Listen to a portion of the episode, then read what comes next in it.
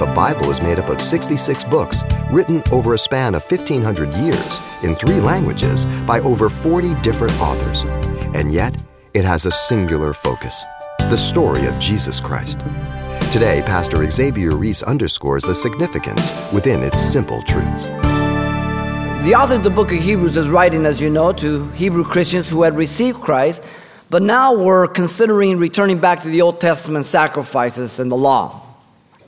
The entire Old Testament spoke of the person of Jesus Christ. As you know, the tabernacle spoke everything of things in heaven. So all the silver, all the gold, all the everything in the Old Testament, the table of showbread, the bread of life, Jesus Christ, the light, he's the light of the world, the altar of incense, the holy of holies, the whole aspect spoke of Jesus Christ. In fact, Jesus said, and it is written of me to do thy will, O Lord. In the volume of the book, it is written of me in chapter 10. He'll deal with that. It was him. Jesus told the Jews one day in John 5 39, You do search the scriptures, for in them you think you have eternal life, and they are they that speak of me. They rejected him. They didn't see that. The Old Testament have lavish, intricate procedure for atoning work. As you know, the sacrifice of animals, you would bring it, they would inspect it, you would lay your hands upon it, you would kill it, the priest would fillet it, it would be laid on the altar. You would have to do all these ritualistic things, but you would have to repeat them over and over and over again. Leviticus 17 11, the life of the flesh is in the blood. Leviticus 16, you have the Day of Atonement to cover the sins of the nation.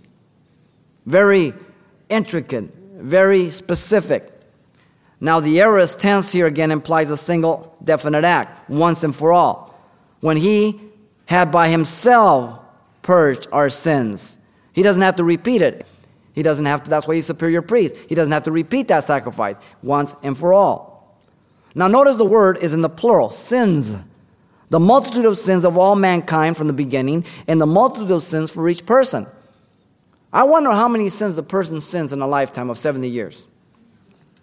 Now, of course, that would depend on how evil you are and how fleshly you are, but I bet you we could come up with a pretty big number.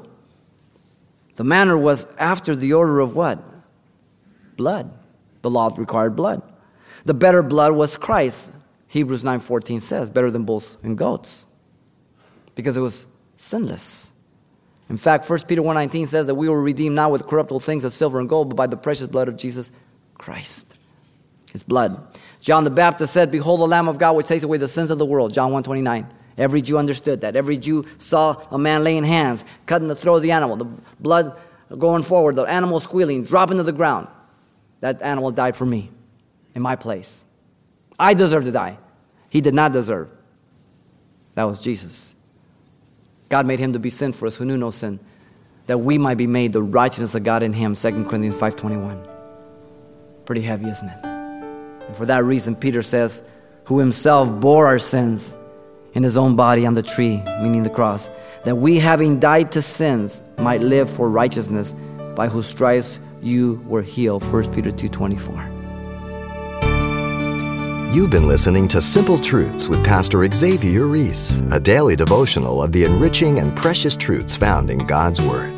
Hear this program again by following the radio listings link at calvarychapelpasadena.com. The studies you hear on Simple Truths are also available on CD. Give us a call at 800 651 8352 for information on how to receive a copy. Or log on to our website for announcements about other ministries at Calvary Chapel, Pasadena. It's all at calvarychapelpasadena.com. And join us next time for more Simple Truths.